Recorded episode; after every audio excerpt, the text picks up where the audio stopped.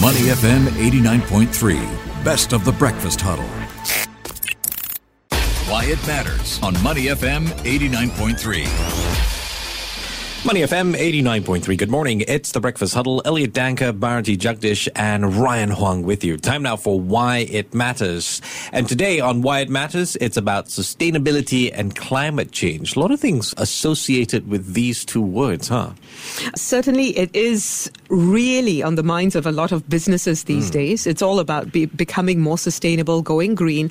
And it's also a big part of employer branding because younger people, when deciding whether or not they want to work for a particular company, will look at your business practices. Yeah, and the purpose, Exactly. You've got to stand for something. And apparently, sustainability is a big thing. And why not? You know, it's totally justifiable at this point. You know, you hear the word that goes along with these terms, right? Decarbonization. You hear it so often and you start to wonder, wait a minute, is there more to this or is it just like a buzzword? Is it just a trend that people like to get on?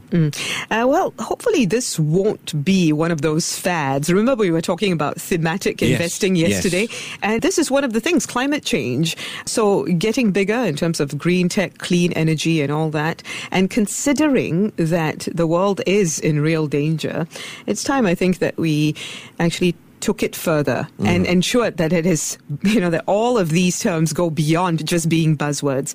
In the context of shipping, there's actually been a greater push for the electrification of marine vessels over the past few years. We talk a lot about electric cars. Well, now we need to talk about electric ships, marine vessels in general. Very timely because the International Energy Agency has predicted that the global maritime industry will miss the net zero greenhouse gas emissions target by 2050 due to a lack of available low carbon options on the market. So how can we move forward to make better progress in creating a greener maritime industry? Well, we've got Sea Forrest, Singapore marine company that actually offers green tech and solutions for the maritime industry. As an alternative to conventional oil products, Sea Forrest's green cabin, parallel hybrid design, and a flagship full electric-ready propulsion solution contribute to a reduction in carbon emissions of up to 20% compared to current solutions in the market. And to talk more about this, we're joined now by George Lee, CEO of Sea Forrest. Good morning, George. Good morning, Bharati and Elliot. George, let's get into it. Tell us a little bit more about Sea Forrest. I understand this company was incorporated in the year 2011. What else can you tell us? Yeah, actually it started off 2011.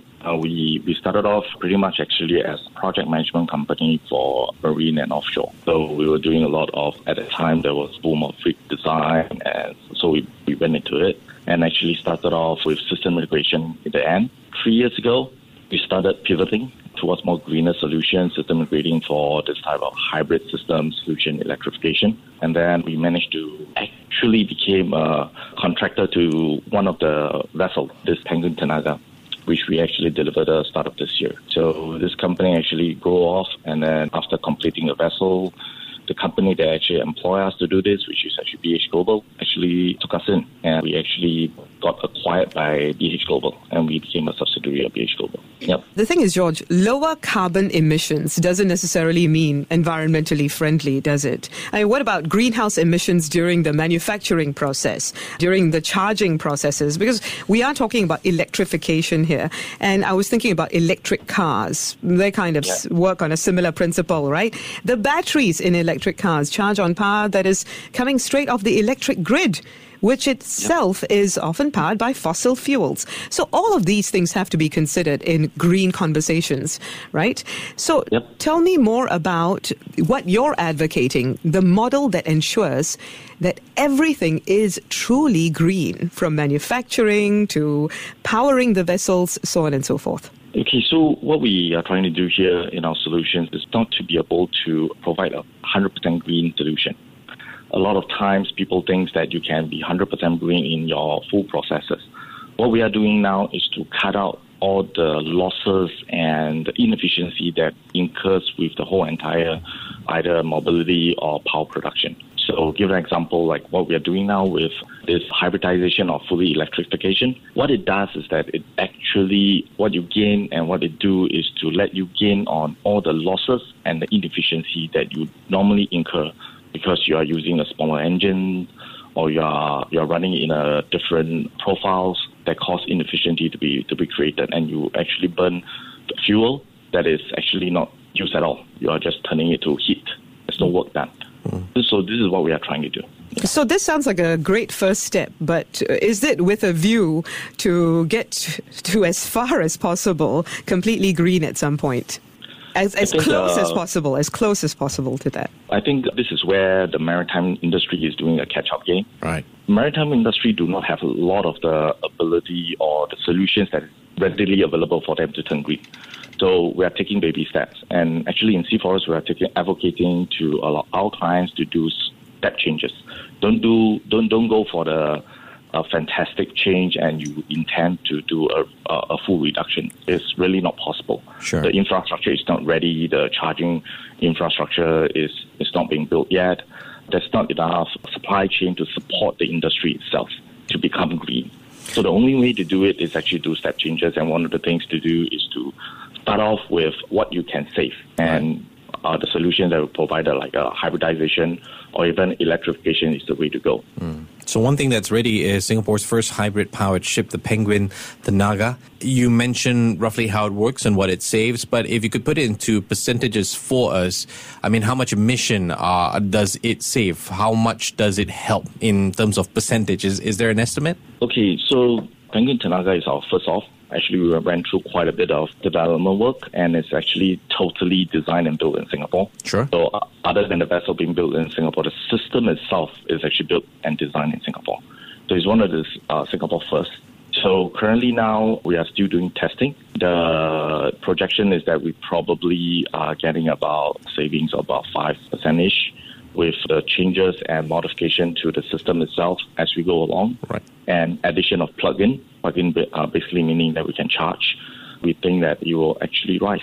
Right. The saving itself. What's the plan here? I mean, I know you can't ever get 100% savings, but in terms of at least reducing carbon emissions, what are we looking at here? What's the ultimate goal of Sea Forest? Currently now, we are hoping that we can provide solutions, and the current target that we are trying to reach is that to provide solutions that is able to save at least, aiming for around 15 to 20%. Okay. In terms of the operation, depending on the operation profile, there are some vessels that are very easy to turn to higher percentage of saving. There are just vessels that is not possible. Okay. George, you mentioned earlier that the maritime industry is a laggard in this sector, right? In this regard of going green and hybridization and electrification, so to speak. Usually, I would say, maybe not always, but usually the problem with these things is that the solutions are out there. It is in the adoption phase that companies usually have the biggest challenges. What are you doing to make all of this just a little more palatable for companies and make it easier for them to adopt going forward? Yeah, this is actually a very good question because we face it every day when we are approaching our clients, talking to our clients. Many clients actually come in with very big targets. They wanted to achieve a very, very high efficiency, a very high level of carbon reduction. And we have always been advocating to our clients that do a step change. And to do that is to not aim so high. Just go for partial first. Like what clients will come and tell me that they want to be fully electrified. But after looking at their whole entire profile, we told them that if you want to really go fully electrified, it will be very, very expensive. Are you sure that you're going to go for it? Because many a times the cost will not justify what you're doing because they are still commercial entity.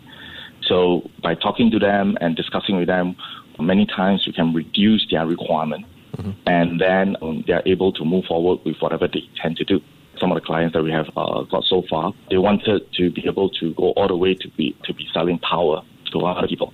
But then we talked them into getting the first hybridization to be done in the vessel first and then work on the ability to sell power. So do step change. Right, George, that is fantastic stuff. We've been speaking with George Lee, Chief Executive Officer for Sea Forest. We wish you guys the best of luck. George, thanks again. Take care and stay safe. Yep, you too. Bye. To listen to more great interviews, download our podcasts at moneyfm893.sg or download our audio app. That's AWEDIO. Available on Google Play or the App Store.